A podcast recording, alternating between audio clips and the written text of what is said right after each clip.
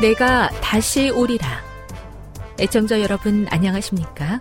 여기는 AWR 희망의 소리 한국어 방송입니다. 본 방송은 천국 복음을 온 세상에 전파하기 위해 제7일 안식일 예수 재림교회가 설립한 세계 방송망입니다. AWR 희망의 소리는 유럽, 라틴 아메리카, 아프리카, 러시아, 아시아의 방송망을 통해 전 세계에 복음을 전파하고 있습니다.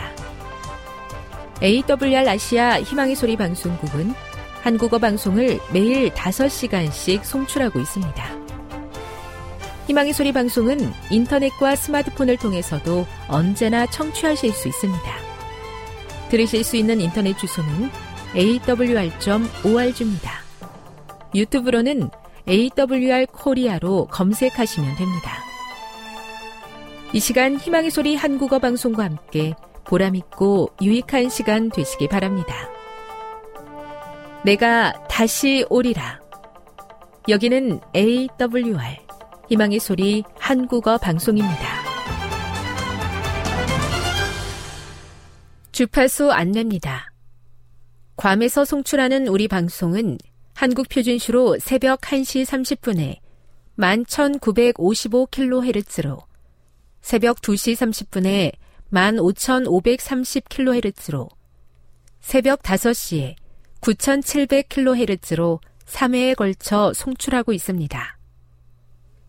스리랑카에서 송출하는 우리 방송은 한국 표준시로 새벽 4시에 9,765kHz로 우즈베키스탄에서는 밤 9시에 15,530kHz로 타지키스탄에서는 밤 9시에 15,515kHz로 각각 1시간씩 방송하고 있습니다.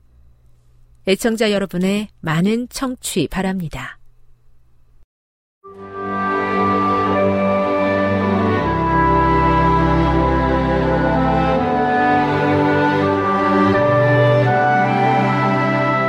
읽어주는 교과 여섯째 날 10월 27일 금요일 더 깊은 연구를 위해 멸망하는 영혼에 대한 사랑이 아브라함의 기도에 힘을 불어넣었다. 그는 저 부패한 도시의 죄는 미워하였으나 죄인들은 구원 얻게 되기를 원하였다. 우리는 죄를 미워하는 마음을 가져야 하나 죄인에 대해서는 동정과 사랑의 마음을 품어야 한다. 우리 주위에는 소돔에 임했던 것과 같은 무섭고도 절망적인 파멸로 달려가는 영혼들이 많이 있다. 날마다 누군가의 은혜의 시기는 끝나고 있다. 시간마다 누군가는 자비가 미치지 못하는 곳으로 넘어가고 있다. 그런데 죄인으로 이 무서운 운명에서 피하도록 하는 경고와 간청의 음성은 어디에 있는가? 그를 죽음에서 건져내려고 뻗친 손은 어디에 있는가? 겸비와 끈기 있는 믿음을 가지고 죄인을 위하여 하나님께 간구하는 사람들은 어디에 있는가? 아브라함의 정신은 그리스도의 정신이었다. 하나님의 아들 자신이 죄인을 위한 크신 중재자이시다. 죄인의 구원을 위하여 값을 치르신 그분은 인간의 영혼의 가치를 아신다. 티 없이 순결한 상태에서만 존재할 수 있는 그런 악에 대한 적개심과 함께 그리스도께서는 무한한 선만이 품을 수 있는 사랑을 죄인에게 나타내셨다. 온 세상의 죄의 무거운 짐을 몸소 지시고 십자가에 못 박히신 고통 중에서도 그분께서는 당신 자신을 능욕하는 자들과 살해하는 자들을 위하여 아버지여 저들을 사하여 주옵소서 자기 하는 것을 알지 못함이니이다 라고 기도하셨다. 부조화 선지자 140 아브라함은 유력한 군주요 현명하고 유능한 어른으로서 북은 민족들에게 존경을 받았다. 그의 가만은 저절로 이웃 사람들에게 퍼져나갔다. 그의 생활과 품성은 우상 숭배자들과 현저하게 달라 참된 신앙을 위하여 큰 가마를 끼쳤다. 하나님에 대한 그의 충성심은 확고부동한 동시에 그의 친절과 자비심은 사람들의 신임과 우위를 두텁게 하였고 그의 꾸밈 없는 위대함은 존경과 영예를 차지하였다. 부조화 선지자 133 핵심적인 토의를 위해 1. 성경에서 선교에 대한 소명을 완수한 다른 예를 찾아보라. 침례 요한은 어떠한가? 그가 성공했다고 말할 수 있겠는가? 2. 창세기 19장 30에서 36절을 읽어보라. 이 구절은 소돔에서 구원받은 사람들의 특성에 대해 무엇을 말해주는가? 3. 아브라함의 예에서 선교와 그 방법에 관해 어떤 다른 교훈을 얻을 수 있겠는가? 지금까지 읽어주는 교과였습니다. 본 방송은 AWR 희망의 소리 방송국에서 제작되었습니다.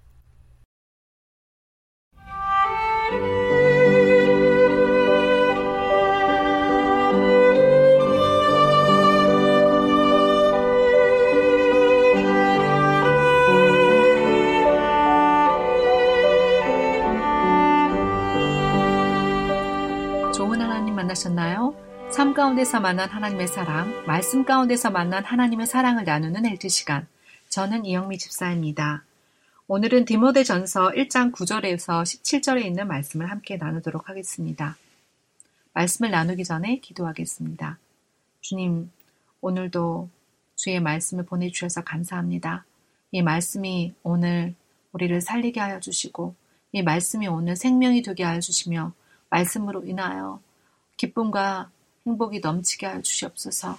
이 땅을 살아가는 일에 많은 힘겨운 일들이 있지만 아버지 그 모든 어려운 일들이 늘 우리에게 불필요하고 또한 경험하지 않고 싶은 그러한 문제일지라도 주님 그것 그 일들 가운데서 함께 하시는 주님의 능력을 봄으로 말미암아 위로를 얻게 해 주시고 새롭게 시작할 수 있도록 도와주시고 우리의 마음을 바꿀 수 있도록 주님께서 인도하여 주시옵소서.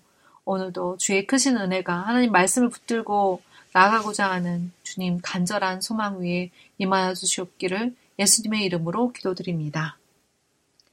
네, 이번 주에 만난 삶 가운데 만난 하나님은 생일을 당한 한 친구가 있습니다. 이 친구의 생일을 맞아서 저는 이 친구의 어머니와 전화 통화를 하게 되었습니다. 아, 그 이전에 어, 이 어머니와 그 약간의 소원한 그런 오해가 생길 만한 일이 있었기 때문에 아 이제 이 생일을 어, 빌미로 생일을 계기로 함께 이제 좀 좋은 얘기를 나눠야겠다라는 결심을 가지고 기도드린 다음에 그 어머니께 전화를 드렸습니다. 어머니, 아, 그 제자인 이 친구가 어, 식사할 수 있도록 어, 어머니께서 돈을 보내주셨다고 해서 참 기뻐하더라고요. 라는 이야기를 시작을 했습니다. 그리고 제가 굉장히 아끼던 제자였기 때문에 이 친구가 얼마나 귀한 아이였고 또 어머니를 위해서 기도하는 마음이 귀했는지 그런 것들을 들으면서 이미 어머니께서 어떤 분이시라는 것을 알고 어, 생각하고 있었다. 그런 좋은 이야기를 해드렸습니다. 그리고 또한 저도 부족한 사람이기 때문에 이 어머니께 어서 굉장히 예의를 중요하게 여기시는 분이십니다. 그래서 함께 모임을 하고 난 다음에 멀리 지방에 내려가시는데 어, 잘 내려가셨냐고 전화를 제가 먼저 드리지 못한 것 때문에 어, 기분이 언짢으셨는데 어, 제가 잘 예의를 모릅니다. 그리고 또 어, 마음의 중심은 그런 게 아니기 때문에 앞으로 그런 부분에 대한 것들을 더 잘 챙길 테니까 이해해 주십시오라고 이렇게 서로가 어, 본인이 중요하게 생각하는 부분이 어떤 부분이고 또 그리 부족한 부분에 대해서는 함께 배워갈 수 있도록 그런 이야기를 나누면서 마음 풀게 해주신 하나님 만났습니다. 오늘은 디모데 전서 1장 9절부터 17절에 있는 말씀인데요. 먼저 9절부터 17절에 있는 말씀을 읽어드리도록 하겠습니다. 알 것은 이것이니 율법은 옳은 사람을 위하여 세운 것이 아니요 오직 불법한 자와 복종하지 아니하는 자와 경건하지 아니한 자와 죄인과 거룩하지 아니한 자와 망령된 자와 아버지를 죽이는 자와 어머니를 죽이는 자와 살인하는 자며 음행하는 자와 남색하는 자와 인신매매를 하는 자와 거짓말하는 자와 거짓 맹세하는 자와 기타 바른 교훈을 거스르는 자를 위함이니 이 교훈은 내게 맡기신 바 복되신 하나님의 영광의 복음을 따름이니라. 나를 능하게 하신 그리스도 예수 우리 주께 내가 감사함은 나를 충성되이 여겨 내게 직분을 맡기심이니 내가 전에는 비방자요 박해자요 폭행자였으나 도리어 긍휼을 입은 것은 내가 믿지 아니할 때에 알지 못하고 행하였습니다. 우리 주의 은혜가 그리스도 예수 안에 있는 믿음과 사랑과 함께 넘치도록 풍성하였도다. 빛보다 모든 사람이 받을 만한 이 말이요. 그리스도 예수께서 죄인을 구원하시려고 세상에 임하셨다 하였도다. 죄인 중에 내가 괴순이라. 그러나 내가 긍휼을 입은 까닭은 예수 그리스도께서 내게 먼저 일체 오래 참으심을 보이사 후에 주를 믿어 영생 얻는 자들에게 본이 되게 하려 하심이라. 영원하신 왕, 곧 썩지 아니하고 보이지 아니하고 홀로 하나이신 하나님께 존귀와 영광이 영원 무궁하도록 있을지어다. 아멘. 네, 오늘 본문의 말씀을 보면서 아, 이, 이 본문을 디모데 전서는 어, 어떻게 쓰여진 것일까라는 배경에 대해서 생각을 해보게 되었습니다. 이 성, 이 디모데 전서는 바울이 그의 아들과 같이 아끼는 디모데에게 준 목회 서신입니다. 여기 보면 그 바울은 1차 어, 로마 감옥에서 석방되어서 이제 4차 어, 선교 여행 중에 쓴 이 목회 서신 이 디모데 전서와 디도서가 여기서 발생을 했는데요. 이때는 AD 어, 66 2 년에서 66년경의 일입니다.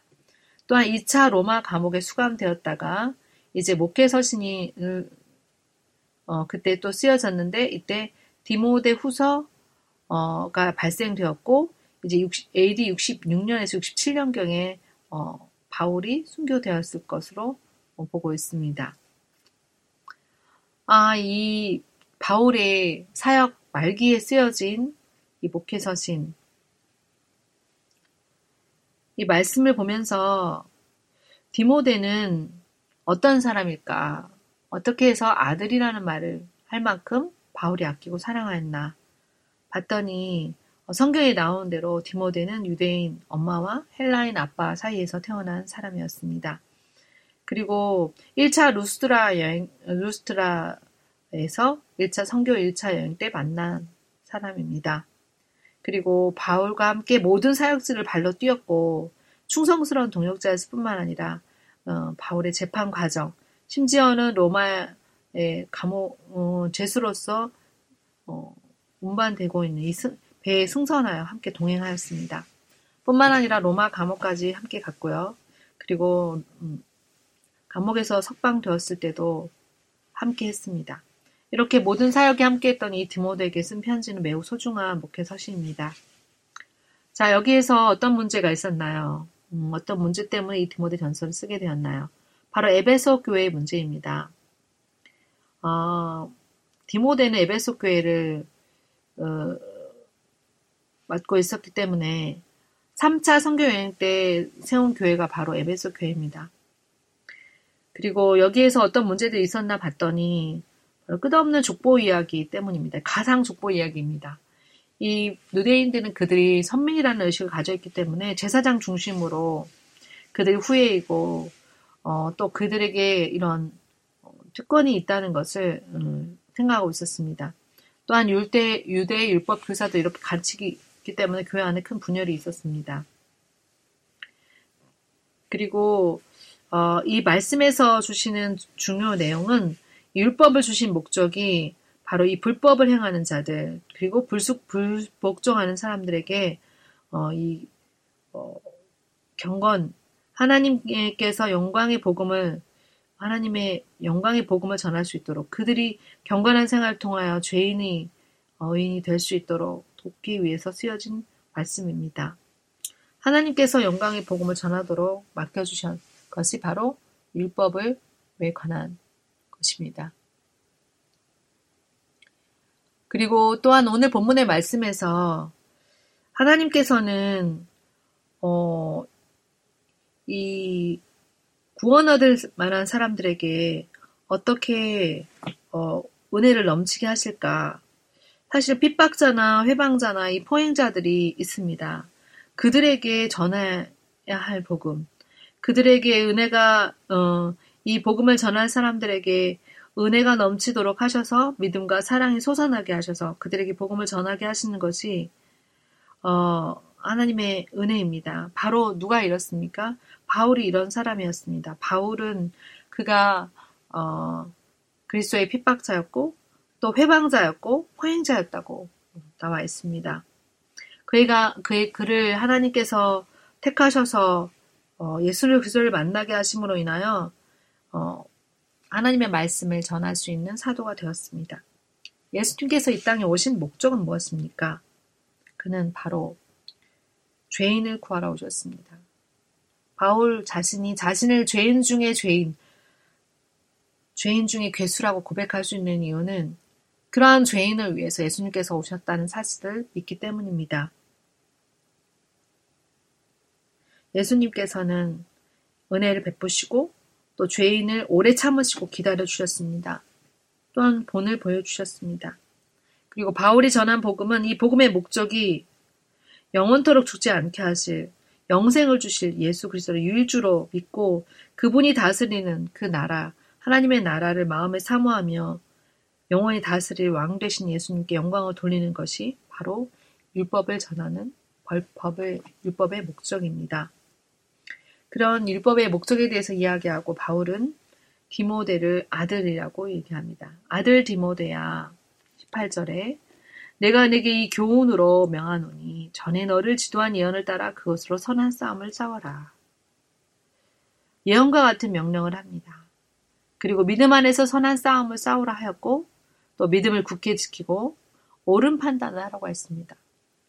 리더는 정말 올바른 판단을 해야 됩니다. 많은 문제 속에서 하나님께서 하라고 하신 일대로 할 수 있도록 모든 길을 여는 열쇠로서의 역할을 감당해야 합니다. 이렇게 당부하고 나서 바울은 그 심정이 어땠을까요? 이 편지가 어찌 보면 굉장히 좀 더 간결하고 명령형으로 되었으면 어, 좀더 이 목회 서신이 행정적이지 않을까라는 생각이 들기도 하지만 디모델을 너무나 사랑하는 마음으로 아주 자상하고 다정하게 적어 놓았습니다. 오늘 저는 본문의 말씀에 대한 적용을 제 자신에게 이렇게 해봤습니다. 아, 하나님께서는 오늘 이 땅에 나를, 나에게 해야 하라고 하신 일들이 무엇일까? 저는 사실 열심히 따라오는 사람, 제자들을 좋아합니다. 그리고 그들에게 더 큰 비전을 나눠주고 행복한 사람에게 더 큰 행복을 위해서 달려가는 일들을 돕고 코칭하는 것을 좋아합니다.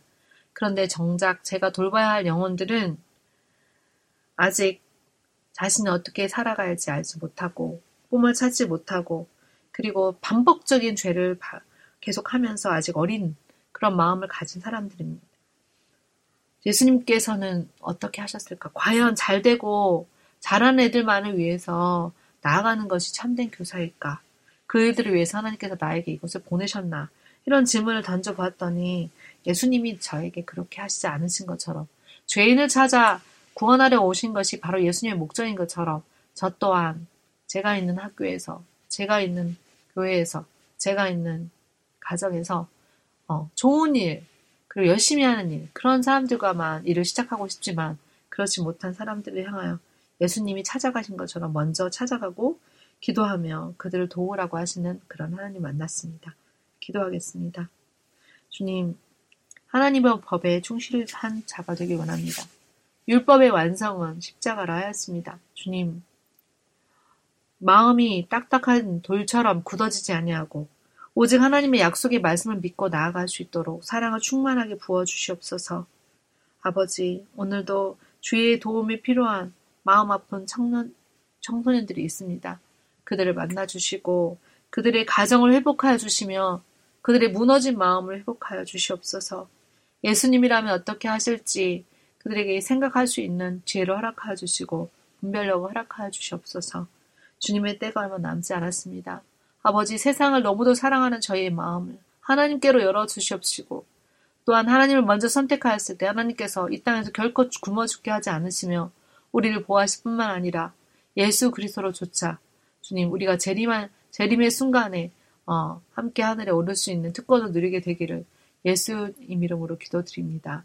주님 도와주시옵소서. 살아계신 예수 그리스도께서 오늘 우리를 사용하여 주시옵소서. 지금 여러분께서는 AWR 희망의 소리 한국어 방송을 듣고 계십니다.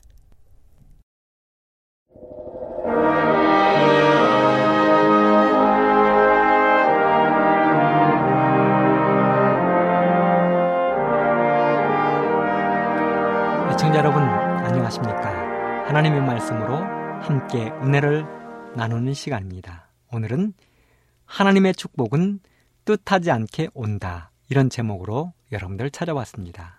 먼저 하나님의 말씀 누가복음 5장 1절로 11절에 있는 말씀을 읽겠습니다. 무리가 옹유하여 하나님의 말씀을 들을세 예수는 게네사렛 호숫가에 서서 호숫가에 두 배가 있는 것을 보시니 어부들은 배에서 나와서 그물을 씻는지라. 예수께서 한 배에 오르시니 그 배는 시몬의 배라. 육지에서 조금 뛰기를 청하시고 앉으사 배에서 무리를 가르치시더니 말씀을 마치시고 시몬에게 루시되 깊은 데로 가서 그물을 내려 고기를 잡으라. 시몬이 대답하여 가로되 선생이여 우리들이 밤이 맞도록 수고를 하였으되 얻은 것이 없지만은 말씀에 의지하여 내가 그물을 내리리이다 하고 그리한즉 고기를 애운 것이 심이 많아 그물이 찢어지는지라. 이에 다른 배에 있는 동물을 손짓하여 와서 도와달라 하니 저희가 와서 두 배의 채움에 잠기게 되었더라. 시몬 베드로가 이를 보고 예수의 무릎 아래 엎드려 가로되 주여 나를 떠나소서 나는 죄인으로소이다 하니 이는 자기와 및 함께 있는 모든 사람이 고기 잡힌 것을 인하여 놀라고 세베대의 아들로서 시몬의 동업자인 야고보와 요한도 놀랐습니다. 예수께서 시몬에게 일러 가라스되 무서워 말라 이제후로는 네가 사람을 취하리라 하시니 저희가 배들을 육지에 대고 모든 것을 버려두고 예수를 쫓으니라. 내 맘대로 안 되는 것이 이 땅의 일인 것 같습니다. 그래서 나온 유명한 말이 머피의 법칙이라는 말이 있습니다. 이 말은 내가 하고 싶은 것은 꼭 반대쪽에서 잘 된다는 이야기입니다. 예를 들어, 내가 택시를 타기 위해서 길 이쪽에 있으면 길 건너편에 빈 택시들이 많이 가고, 길 건너편으로 길을 건너가면 내가 기다렸던 그 장소로 빈택시가 많이 온다는 것. 이것이 바로 머피의 법칙이라는 것입니다. 제가 최근에 읽었던 한 감동적인 글을 이 시간 소개하고 싶습니다. 제목은 백세 할머니의 딸 사랑입니다. 68세 된 장애인 딸을 50년간 돌본 101세 엄마 박옥남 할머니. 불쌍한 딸을 위해서라도 오래 살아야지 내가 세상을 떠나면 저 혼자 어떻게 살겠소? 박옥랑 할머니는 광주 광역시 북구산동 주공 아파트에서 전신마비 딸과 함께 힘겨운 하루하루를 살아가고 있습니다. 자손들의 극진한 사랑을 받아도 모자랄 나이에 전신마비로 움직일 수 없는 딸을 돌보느라 손에 물이 마를 날이 없습니다. 이유는 68세 된 딸 조희순 씨가 누워있기 때문이다. 이들 모녀는 현재 13평짜리 주공 임대 아파트에서 서로를 거울로 삼아 위로하며 하루하루를 보내고 있다. 박 씨 할머니에게 불행이 찾아온 것은 1939년 중학교에서 교편을 잡고 있던 박 씨가 출근한 사이 집에서 일하던 가정부의 등 옆에 있던 4살배기 딸이 바닥으로 떨어지면서 머리와 목을 심하게 다쳤다. 박 씨는 고개조차 제대로 가르지 못하는 딸을 들쳐업고 용하다는 병원, 침수론 등을 찾아다녔지만 모두가 허사했다. 그 이후로 딸은 누워서 오직 천장만을 바라보며 오늘까지 살아왔다. 엎친 데 덮친 격으로 남편마저 집을 나가버렸다. 할 수 없이 박 씨는 딸을 언니 집에 맡기고 학교를 계속 나갔다. 별다른 생계수단이 없었기 때문이다. 1953년 그는 전라남도 나주의 영산포 여중에서 30년의 교사 생활을 마감했다. 딸의 상태가 악화된 데다 생업이라는 핑계로 아픈 딸을 혼자 방치했다는 생각이 문득 들었기 때문이다. 교직을 그만둔 박씨 할머니는 움직이지도 못하는 딸에게 먼저 글씨를 가르쳤다. 종이에 글을 써서 한글은 물론이고 한문까지 가르쳤다. 딸은 금방 그를 깨우쳤고 때로는 시를 쓰기까지 했다.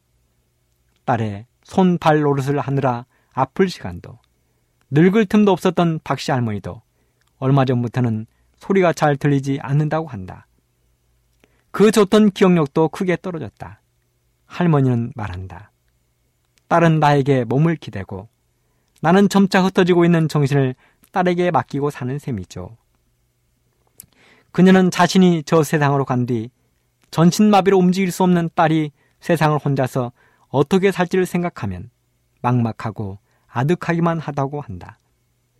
어미로서 이런 생각을 하면 안 되겠지만 자신이 세상을 등지는 날 딸도 함께 갔으면 하는 바램을 가지고 있다고 한다. 국민 기초생활 수급자인 박 씨는 정부에서 매달 나오는 얼마 되지 않는 돈도 아끼고 아껴 한 달에 몇만 원씩이라도 꼬박꼬박 저축을 한다. 자신이 죽은 뒤에 딸이 혼자 살아가려면 더 많은 돈이 필요할 거라 생각하기 때문이다. 딸은 세상에서 가장 훌륭한 사람은 바로 자신의 엄마라고 생각한다. 그리고 오늘까지 살아온 하루하루가 모두 엄마의 덕이라며 눈물을 흘렸다. 박씨 할머니 모녀가 사는 집에 간병봉사를 다니는 자원봉사자는 말했다. 할머니가 101살이 되도록 지금까지 건강하게 살아온 유일한 이유는 오직 딸을 돌봐야 한다는 일념 하나 때문인 것 같다고. 그리고 그 두뇌를 볼 때마다 모정은 위대하고 높다는 것을 다시 한번 느끼게 된다는 것이다. 그렇습니다. 이것이 바로 자녀를 향한 부모의 사랑입니다. 어머니의 사랑은 참으로 위대합니다. 마찬가지로 우리를 자녀라 부르시는 우리 하나님의 사랑은 참으로 위대합니다. 사람은 누구나 사랑받고 축복받기를 원합니다.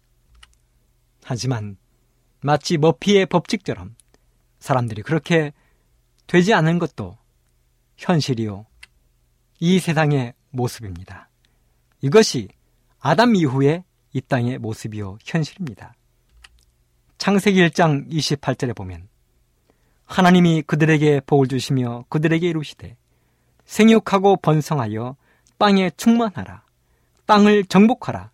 바다의 고기와 공중의 새와 땅에 움직이는 모든 생물을 다스리라 하시니라. 그런데요.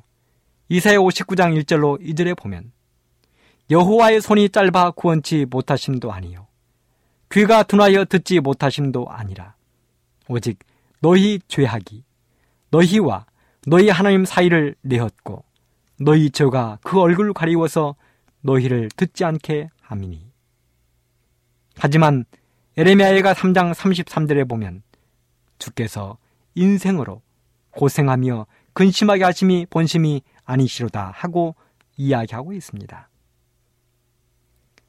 성경에도 보면 내 마음대로 안 되는 세상 이야기가 기록되어 있습니다.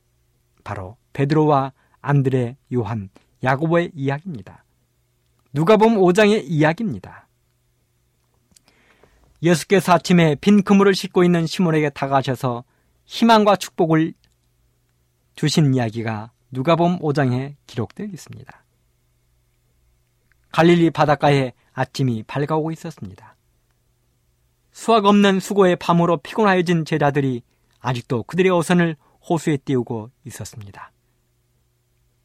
그 시간에 예수께서는 조용한 시간을 보내시려고 물가로 나오셨습니다. 예수님은 날마다 계속하여 자기를 따르던 군중에게서 떠나 잠시나마 쉬기를 원하셨습니다. 하지만 곧 사람들이 예수님 주위에 모여들기 시작했습니다. 사람들의 수요는 급속히 늘어나서 예수님은 사방에서 압박을 받으셨습니다. 그리고 그동안 제자들은 배를 육지에 대기 위해서 도착했습니다. 예수님은 군중이 밀려오는 것을 피하기 위하여 베드로의 배에 오르시고 베드로에게 해변에서 좀 밀어 띄워놓도록 부탁하셨습니다. 예수님은 배 위에서 물가에 있는 군중들을 가르치셨습니다. 여러분, 이 장면을 가만히 상상해 보십시오. 얼마나 아름다운 장면인가. 천사들이 그 장면을 바라볼 때 얼마나 아름다웠겠는가. 예수님은 그렇게 해가 중천에 뜨도록 사람들에게 말씀을 가르치셨습니다. 그리고 설교를 마치신 예수님께서는 베드로를 돌아보시면서 배를 바다 쪽으로 띄워서 그물을 던져보라고 말씀하셨습니다. 하지만 베드로는 그 시간 낙심해 있었습니다. 베드로는 밤새도록 한 마리의 물고기도 잡지 못했습니다. 그리고 베드로는 그 외로운 시간에 감방에서 홀로 괴로워하고 있는 침례자 요한의 운명에 대하여 생각하고 있었습니다. 그는 예수와 그의 제자들의 앞날의 전망, 유대 지방에서의 전도에서의 거둔 실패, 그리고 제사장들과 랍비들의 악한 일들을 생각하고 있었습니다. 심지어는 자신의 직업까지 자기를 실망하게 했습니다. 베드로가 빈 그물을 주목하여 볼 때 장례는 낙심으로 암담해 보였습니다. 그래서 그는 이렇게 예수님에게 이야기했습니다. 선생이여, 우리들이 밤이 맞도록 수고를 하였을 때 얻은 것이 없지만은 말씀에 의지하여 내가 그물을 내리리다. 맑은 호수에서 그물로 고기를 잡기에는 밤이 다시 없는 좋은 시간입니다. 하지만 밤새도록 헛수고를 하고 난 후 그물을 환한 대낮에 던지다는 것은 가망이 없는 것으로 보였습니다. 베드로는 이미 그런 경험을 많이 한 사람이었습니다. 하지만 예수님께서 그물을 바다 쪽으로 띄워서 던지라고 했기 때문에 베드로는 선생님을 사랑하는 마음으로 마지못하여 순종한 것입니다. 베드로와 안드레, 요한과 야고보가 그 일을 함께 했을 것입니다. 그들은 내키진 않았지만 바다의 그물을 던졌습니다. 사랑하는 애청자 여러분, 베드로와 그의 친구들이 바다의 그물을 던짐으로 받은 축복이 무엇입니까? 첫째, 고기가 애운 것이 힘이 많았다고 이야기했습니다. 애운 것이 무엇입니까? 잡은 물고기가 많았다는 것입니다. 고기는 어부들에게 재산이요, 가족들의 생명과 같은 것입니다. 요즘 어부들의 고민이 있습니다. 고기가 안 잡힌다는 것입니다. 이상기온, 온난화와 지구 오염 등으로 고기가 잡히지 않는 것입니다. 고기는 자기들 뿐만 아니라 사랑하는 가족들의 희망입니다. 택지를 운전하는 운전사들의 가장 큰 고민이 무엇입니까? 산업금이라는 것입니다. 상인들의 가장 큰 고민이 무엇입니까? 얼마나 팔았느냐 하는 것입니다. 어부들의 가장 큰 고민이 무엇입니까? 고기를 얼마나 잡았느냐 하는 것입니다. 베드로도 안드레와 함께 그날은 빈손으로 자기의 집으로 돌아가야 할 아침이었습니다. 집에서 기다릴 사랑하는 아내와 자식들을 생각하면 어깨에 힘이 빠진 시간입니다. 그런데 예수님께서 그 베드로를 향하여 말씀하셨습니다. 깊은 바다의 그물을 내리라고 말씀하셨습니다. 그리고 그 말씀에 의지하여 마지못해서 하긴 했지만 그물을 내렸을 때 고기를 힘이 많이 잡았다고 성경은 기록하고 있습니다. 사랑하는 애청자 여러분, 여러분들도 가능성이 없어 보이는 일일지라도 주님이 말씀하시면 베드로처럼 순종함으로 하나님의 축복을 넉넉히 받게 되기를 간절히 바랍니다. 둘째는 그물이 찢어질 정도로 축복이 내렸습니다. 6절 하단에 보면 그물이 찢어지는지라 이렇게 이야기했습니다. 우리 하나님은 복을 주시되 왕창 주시는 분이십니다. 감질나거나 찔끔거리게 주시는 분이 아니십니다. 베드로는 한평생을 갈릴리 바닷가에서 그물을 던지며 고기를 잡았습니다. 하지만 오늘처럼 그물이 찢어지도록 많이 잡은 경험이 그에게는 있지 않았을 것입니다.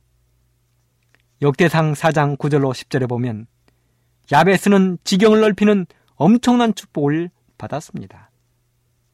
시편 144편 13절에 보면 다윗은 양떼와 들짐승들이 들에서 천천만만으로 때를 이루었다고 이야기합니다. 창세기 31장 1절부터 있는 말씀 보면 야곱은 삼톤 라반의 집에서 거부가 되었습니다.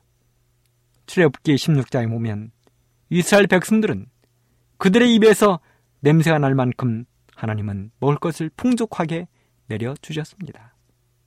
우리 하나님은 우리에게 복을 주시되 그물이 찢어질 정도로 복 주시기를 원하시는 분이심을 이 시간 기억하게 되기를 간절히 바랍니다. 세 번째는 옆 사람들에게 도와달라고 할 만큼 복을 많이 받았습니다.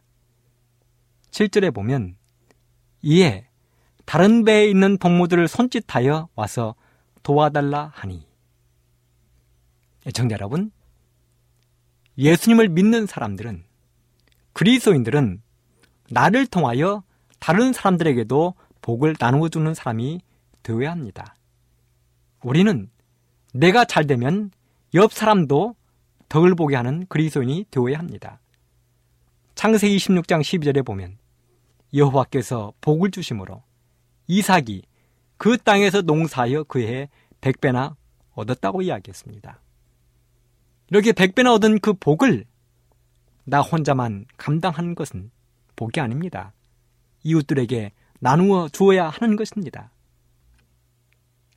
엘리사 시대의 사도의 가정에도 모든 이웃의 그릇을 다 빌려와서 가득 채우고도 남을 만큼 복이 내렸습니다. 시대 수망 241쪽은 이렇게 기록합니다. 잡은 것을 거두어 들였을 때 두 배에는 너무 많이 실려서 배가 빠질 위험이 있을 정도였다. 애청자 여러분, 우리는 예수님을 개인의 구조로 영접해야 합니다. 개인의 구조로 영접하면 우리 하나님은 우리에게 복을 주시되 옆 사람들에게 도와달라고 할 만큼 복을 주기를 원하십니다. 그 복을 우리 모든 애청자 여러분들이 가득 누리게 되기를 간절히 바랍니다. 네 번째, 그들이 받은 복은 두 배에 가득히 잡히는 축복을 받았습니다. 욥기서 8장 7절은 이렇게 기록합니다. 너의 시작은 미약하였으나 너의 나중은 힘이 창대하리라. 베드로와 그 제자들이 받은 축복에 대해서 성경은 구절에 이렇게 기록합니다. 자기와 함께 있는 모든 사람이 고기 잡힌 것을 인하여 놀라고 얼마나 고기가 많이 잡혔는지 먼저는 자기가 깜짝 놀랐습니다. 이 이야기는 내가 받은 복이 얼마나 큰지 내가 깜짝 놀랐다는 이야기입니다. 베드로 자신만 놀라는 것이 아니라 주변에 있던 모든 사람들이 깜짝 놀랐습니다. 함께 고기를 잡던 사람들이 놀랐습니다. 예수님의 말씀을 듣기 위해서 해변가에 서 있던 수많은 사람들이 그 모습을 보고 깜짝 놀랐습니다. 베드로의 동업자인 야고보도 깜짝 놀랐습니다. 지금까지 갈릴리 바닷가에서 고기를 수백 수천 년 동안 사람들이 잡아왔지만 이런 일은 처음 있는 사건이었습니다. 우리 그리스도인들도 이웃을 깜짝 놀라게 해야 합니다. 잘못이나 사고를 쳐서 깜짝 놀라게 하는 것이 아니라 복을 너무 많이 받아서 깜짝 놀라게 해야 합니다. 우리가 잘 아는 이야기 가운데 흥부와 놀부의 이야기가 있습니다. 놀부는 부자였습니다. 부러운 것이 없었습니다. 흥부는 너무도 가난했습니다. 흥부가 많이 가지고 있는 것은 자식밖에 없었습니다. 흥부는 날마다 하루하루의 양식을 해결하기 위해서 구걸을 해야 했습니다. 때로는 양식을 얻기 위해서 형에게 갔다가 구박만 받고 돌아오기도 했습니다. 하지만 흥부가 가진 무기가 하나 있었는데 그것은 흥부는 사랑이 많았다는 것입니다. 정이 많았다는 것입니다. 동정심이 많았다는 것입니다. 그래서 부러진 제비의 다리를 고쳐주고 제비가 부르다 준 그 박씨 하나를 통해서 그는 큰 복을 받았다는 이야기고 그 이야기는 자기 가족들뿐만 아니라 형님 가족도 모든 사람들을 깜짝 놀라게 했다는 이야기입니다. 물론 전해 내려오는 이야기이긴 하지만 흥부가 받은 그 복은 구두쇠인 형님과 모든 사람들을 깜짝 놀라게 했습니다. 애청자 여러분. 그런 것처럼 우리 그리스도인도 하나님께 받은 복이 너무 크기 때문에 자의 사랑하는 가족과 친척들과 친구들과 이웃들을 깜짝 놀라게 해야 하는 것입니다. 베드로는 그 복을 받았다는 것입니다. 다섯 번째는 받은 복 중에 가장 큰 복이 있는데요. 그것은 바로 베드로와 다른 친구들이 예수님의 제자가 되었다는 것입니다. 만약에 이 이야기가 고기 많이 잡은 것으로 끝났다면 성경에 나오는 다른 사건들과 별반 다를 것이 없을 것입니다.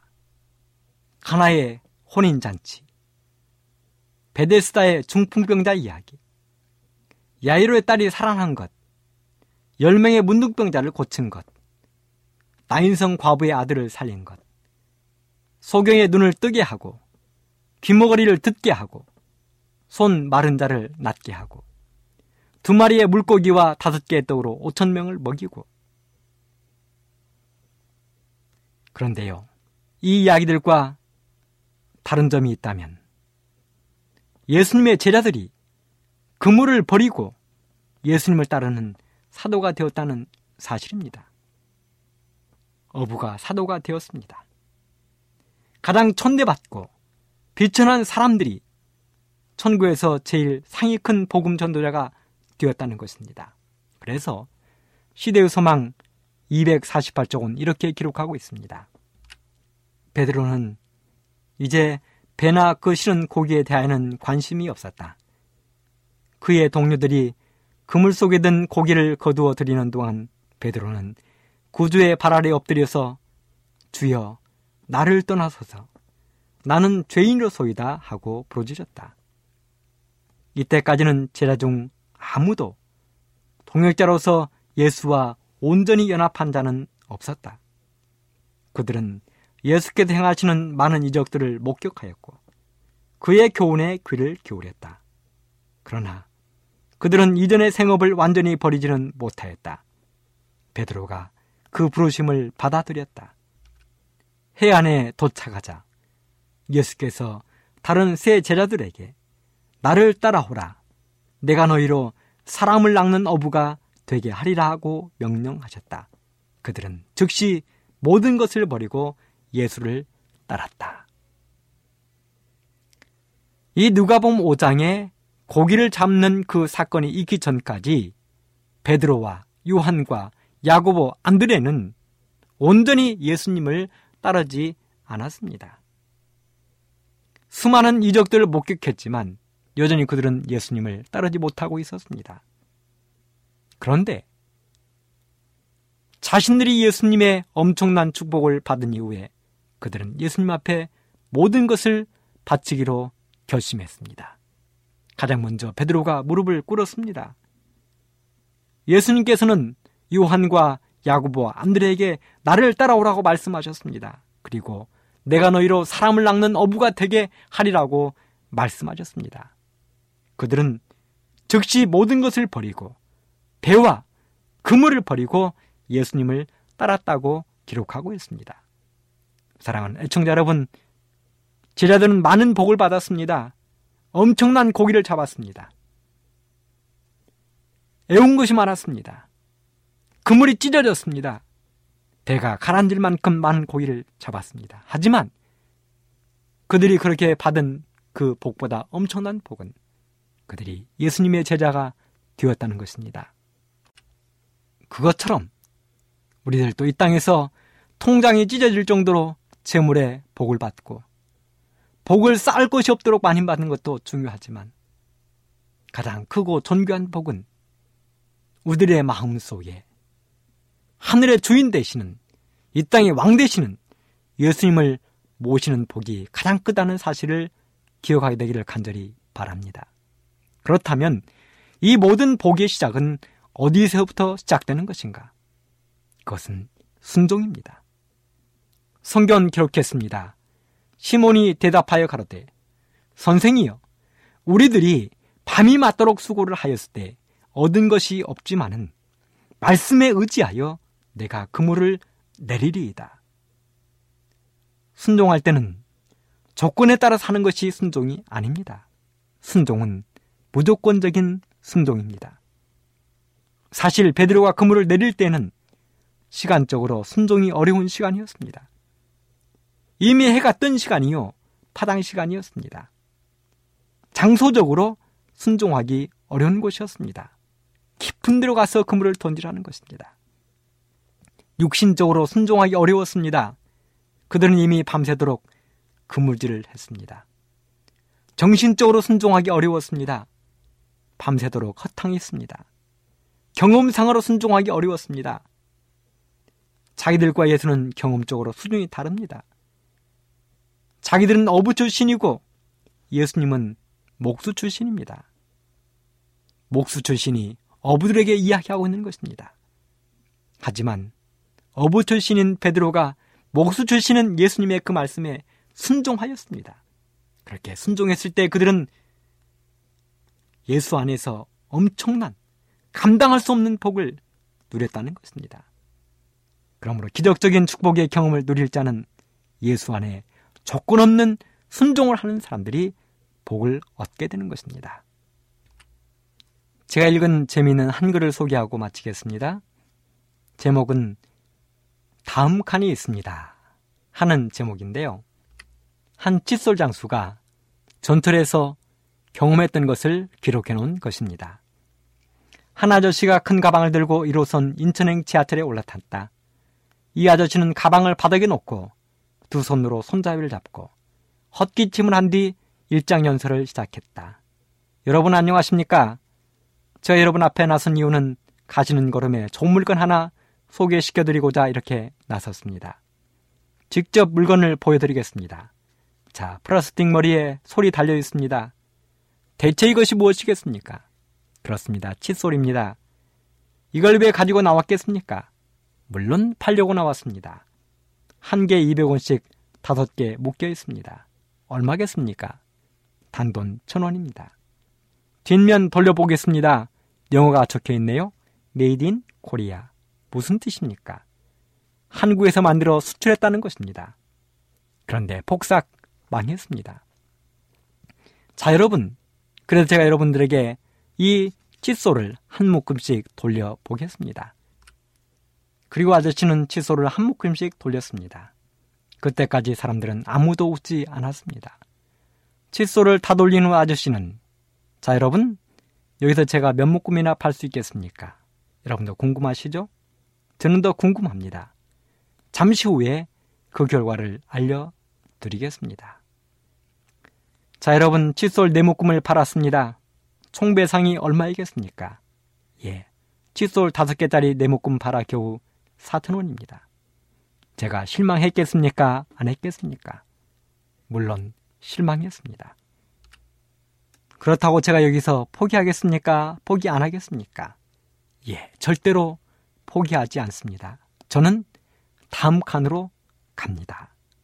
여러분, 우리가 이 땅을 살면서 실망할지언정 포기하지 말아야 할 이유는 우리에게도 내일이 있기 때문에 그렇습니다. 올해가 지나면 내년이 있기 때문에 그렇습니다. 그리고 이 세상 다음에는 영원한 세상이 있기 때문에 그렇습니다. 영원한 세상의 주인 되시는 예수님을 우리의 구주로 모시고 있기 때문에 그렇습니다. 갈릴리 호숫가의 기적은 지금도 여전히 누구에게나 임한다는 사실을 이 시간 기억하게 되기를 간절히 바랍니다. 그리고 우리에게도 다음 영원한 세상이 예수님을 통하여 준비되어 있다는 사실을 생각하고 하나님이 주시는 그 넉넉한 복을 마음껏 누리는 우리 모든 애청자 여러분들이 되기를 간절히 바라면서 말씀을 마치겠습니다.